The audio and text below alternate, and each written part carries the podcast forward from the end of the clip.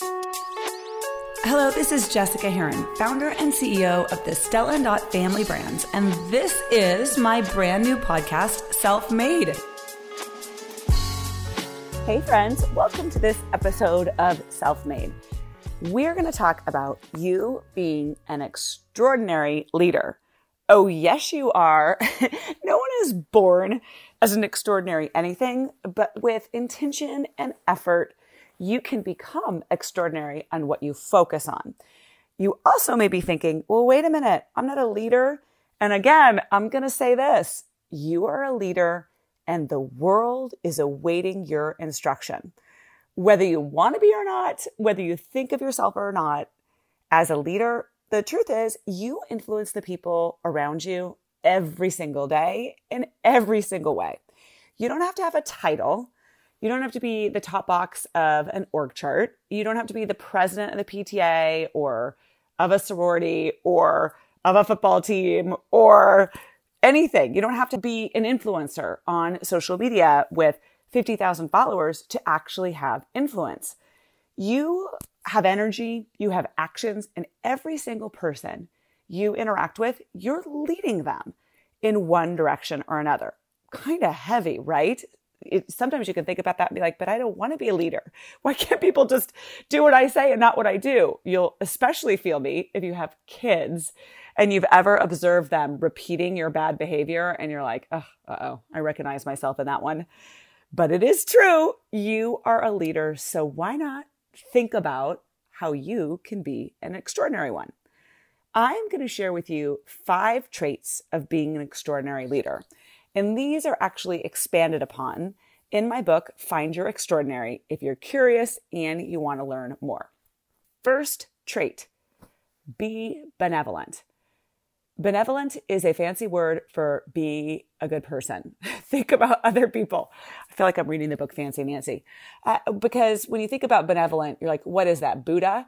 But what it means is you can't lead other people because you want them to follow you and because you want them to accomplish your goal.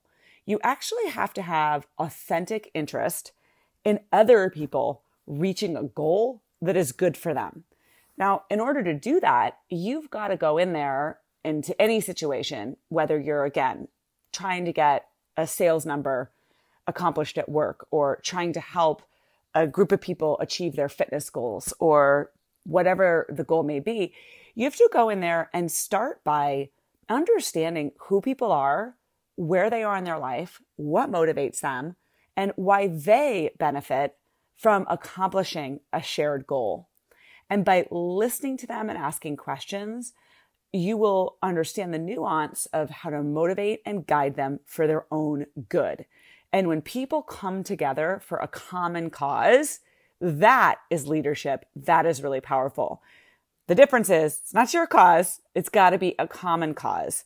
And as a leader, you have to think about how other people are motivated versus how you are motivated. So be benevolent. The first step to that is actually know the people you are leading. Don't assume you know them.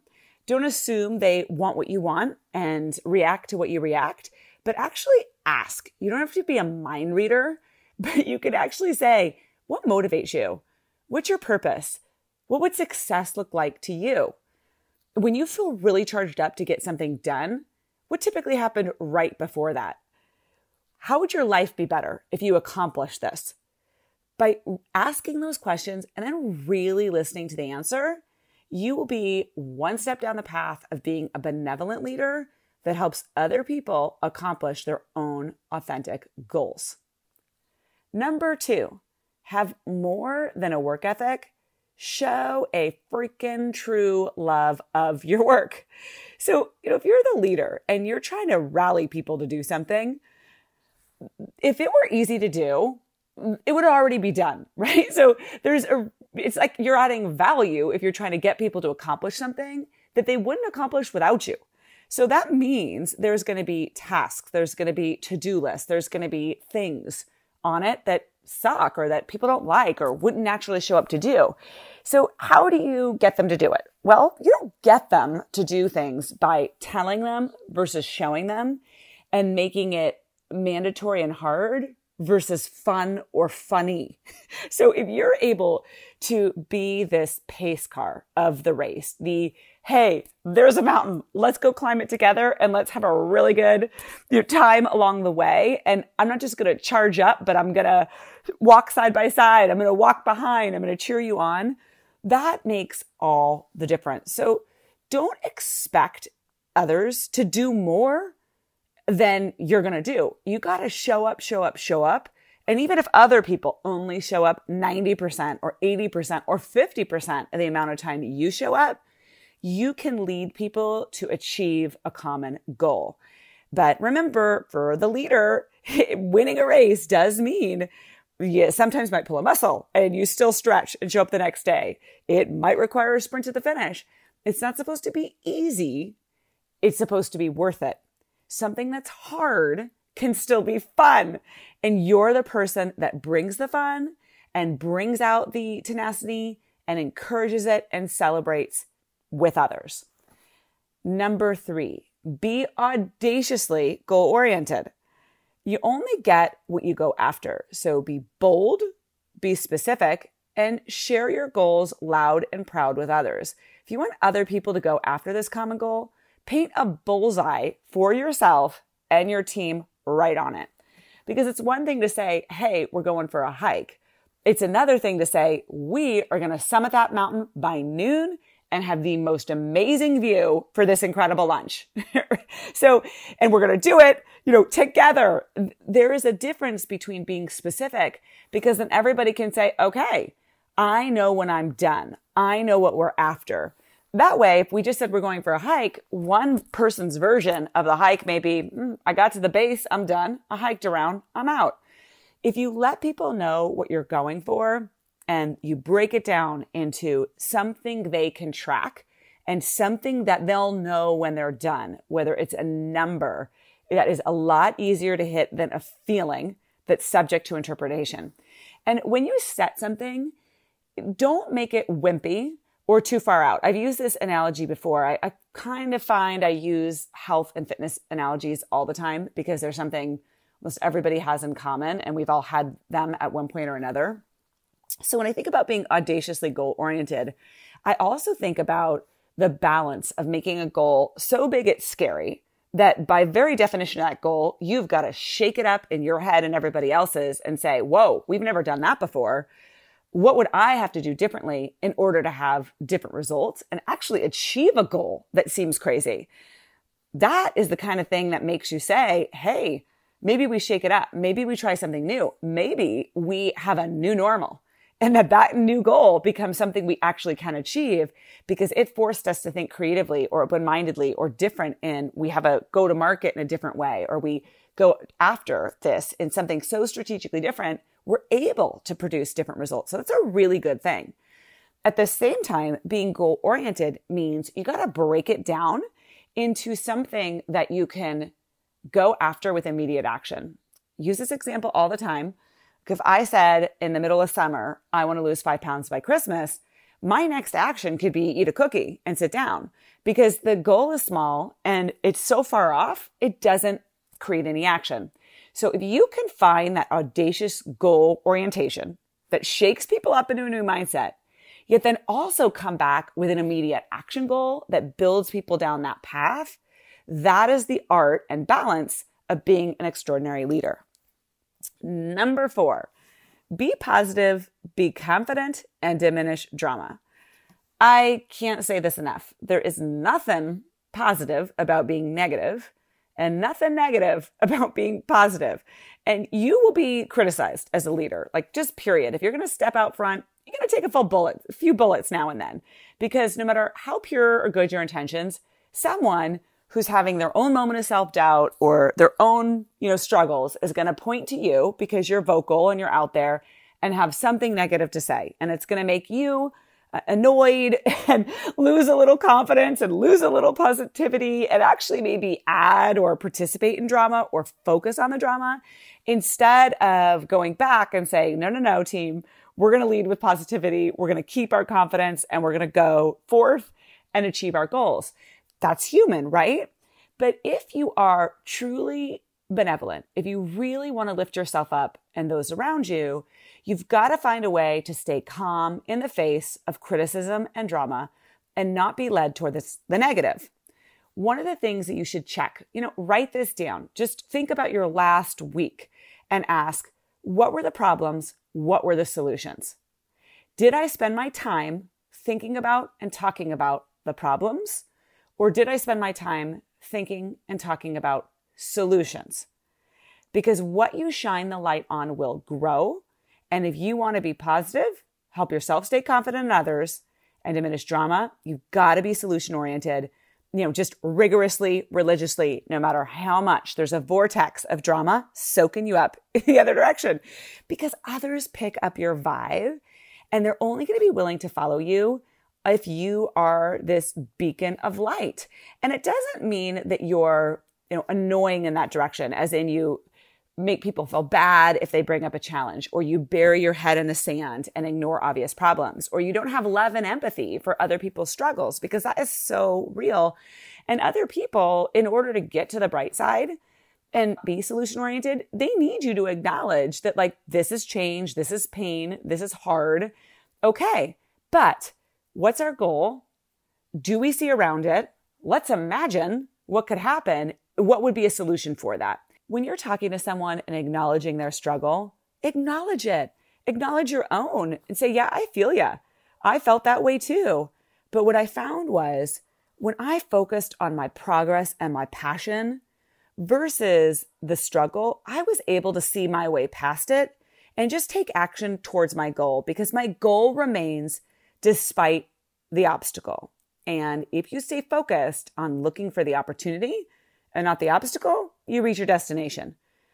Another thing, when there are challenges, you want to make sure that you are never talking about people, just talk to people and help other people do the same. In fact, if you're leading people in a positive, drama free environment, so all their life force can go towards accomplishing good for themselves and others versus putting too much energy into the wrong bucket of problems and drama, have the fewest number of people possible involved in a negative situation. Believe other people can resolve solutions. Like I go back again to parenting, like just like the school will tell you, hey, at some point, you got to let your kids work out their own drama because that's the only way they're to learn coping skills. That's the only way they'll develop independence and be able to do it. That is true, especially for adults that you are leading. In fact, treat them like adults. Treat them like you expect them to be growth minded. Treat them like you think they're capable of resolving conflict. Too often we think getting deep into somebody else's situation is our way of showing caring and love and helping them. But if it is amplifying the time spent on a problem, if it is removing their ability or space to cope and move on on their own, it's really not helping them grow. And it's not a form of diminishing drama and leadership. So just check yourself on that balance between am I helping or am I keeping small someone's ability to cope and roll with it? Number five, be authentic and self aware. Okay, you need to be you, but you also need to respect other people's individual beliefs and be self aware about how they are experiencing you. Sometimes I've heard people use, Hey, I'm being real. I'm being authentic. And they use it as an excuse for kind of being a jerk or, or, being negative. And they're like, but I'm keeping it real or I'm keeping it, you know, authentic. And sure, authenticity is absolutely amazing. Vulnerability, sharing your feelings. Yes, yes, and all yes. However, where are you people ending up after they've heard from you? Do they feel like they can relate and they have recognized that experience in themselves and then they're in a different and better place and they're able to move forward? Or are people left in a feeling of, that was a lot about you. I feel in pain and now I'm really low? Because there's a difference between therapy and leadership right? So if you are sharing authenticity where you're really struggling, that is a fabulous and real human thing. Okay. I don't even want to call it not fabulous. And I know you're like, what do you mean struggle is fabulous? Well, it is because it's human, it's, it's humanity And when you struggle, you get strong. And so this may be something that you can't be poly positive all the time, shining the light on others if you haven't allowed yourself to feel your real emotions. But this is the kind of conversation you have with a life partner, okay, with a spouse, with an actual therapist. When you have struggles as a leader, go to the smallest number of people necessary for a real solution. And oftentimes that isn't other people directly involved in your situation. It's just an emotional support group you have outside of your realm that you're trying to positively influence for a result. Okay. Then if you're the other thing to be super self aware of as leader is, is this about you or is this about your team? So when you are a leader, you know, it's kind of a lot about you no matter what, because you're the one that's visible. You're the one that is up talking and sharing. And so it takes a real conscious effort to make sure that you actually lead with we and you statements. And by that, I mean, if you're starting a engaging talk with your team, instead of starting a sentence with, I think this, I feel this, I want this, and what about me? Think about how much of the balance of the conversation is about other people. If you could say, so and so did this, and she did that, and she felt this way, or he accomplished this. What about him or they or her? You are one of the many, but as a leader, you, you might think about, uh, I'm first, but that's actually a really dated and inappropriate view of leadership and frankly, really an effective way to go about leading. It's gotta be about the we and figuring out first what is good for other people. And if it's good for them, it is good for me. It should be that way, right? If you have commonly aligned goals, the leader only wins when the people they serve, going back to point number one of benevolency, are winning right along with them. Okay, now you're wondering what's your challenge of the week? Well, you've got one because you are self made. So, first of all, I hope this opens up your mind to really embracing and accepting the responsibility that you are a leader and the world is awaiting your instructions. I want you to write down on a piece of paper the three different areas of your life personal, family, and business. Now, personal means like you, your hobbies, things you do outside of your family. Okay, family is not, is of course personal to you, but they're two different realms. So just you interacting with your friends or your community. Family is, you know, family. And business is how do you pay the bills? Where do you make money? Now, if you look across each of these three buckets and you just write down, I am a leader and the world is awaiting my instruction. These are the people I interact with. This is my influence on those people. And just in each bucket, write down a few names. Then I want you to think, what is their goal in this realm? Why do they show up to your, in your personal life, your, you know, your um, yoga class or your community group, your book club, whatever it is they're doing, okay, in your family life? What is it that you have as values as a family and you're help helping each other support and accomplish goals? in business, how is it that you're accomplishing your objectives? And how is it, what's in it for that person? Now ask yourself, what are you doing to help that person accomplish their goals? And how does your attitudes and your actions as a leader get them closer or further away from that goal? Ask yourself in the last week, right? You're just doing an assessment back of the last week. Where have you been focused on solutions? And where have you been focused on problems? When you've done it, has it been in having an authentic interest in others? Have you been goal oriented and confident? Have you been authentic and self aware? And now don't judge yourself because uh, you're human. And so we all get like uh, uh not a hundred percent score ever in looking back at this assessment. Now you just go and with intention and self love, go, okay, right, where do I want to get a little bit better next week? in my personal bucket, in my family bucket, in my work bucket. What of these traits of a leader am I going to hone in on? Don't make it everything, make it one thing because you can be successful when you get specific. And that is how you build incredible habits and traits and become the extraordinary leader you are destined to be. Until next time, my friend, remember you are self made. If you think you know another person who's got an extraordinary trait as a leader, share this podcast with them, tag them uh, in a social media post, sharing a link to this podcast, and let them know what trait you think they're extraordinary at, because I bet you they don't think they are. And it's really nice to hear from other people. and if you think somebody that wants to become a better leader, share this with them too and give Self Made Podcast a review wherever you listen to your podcast. I'm so grateful for you. Thanks, everybody.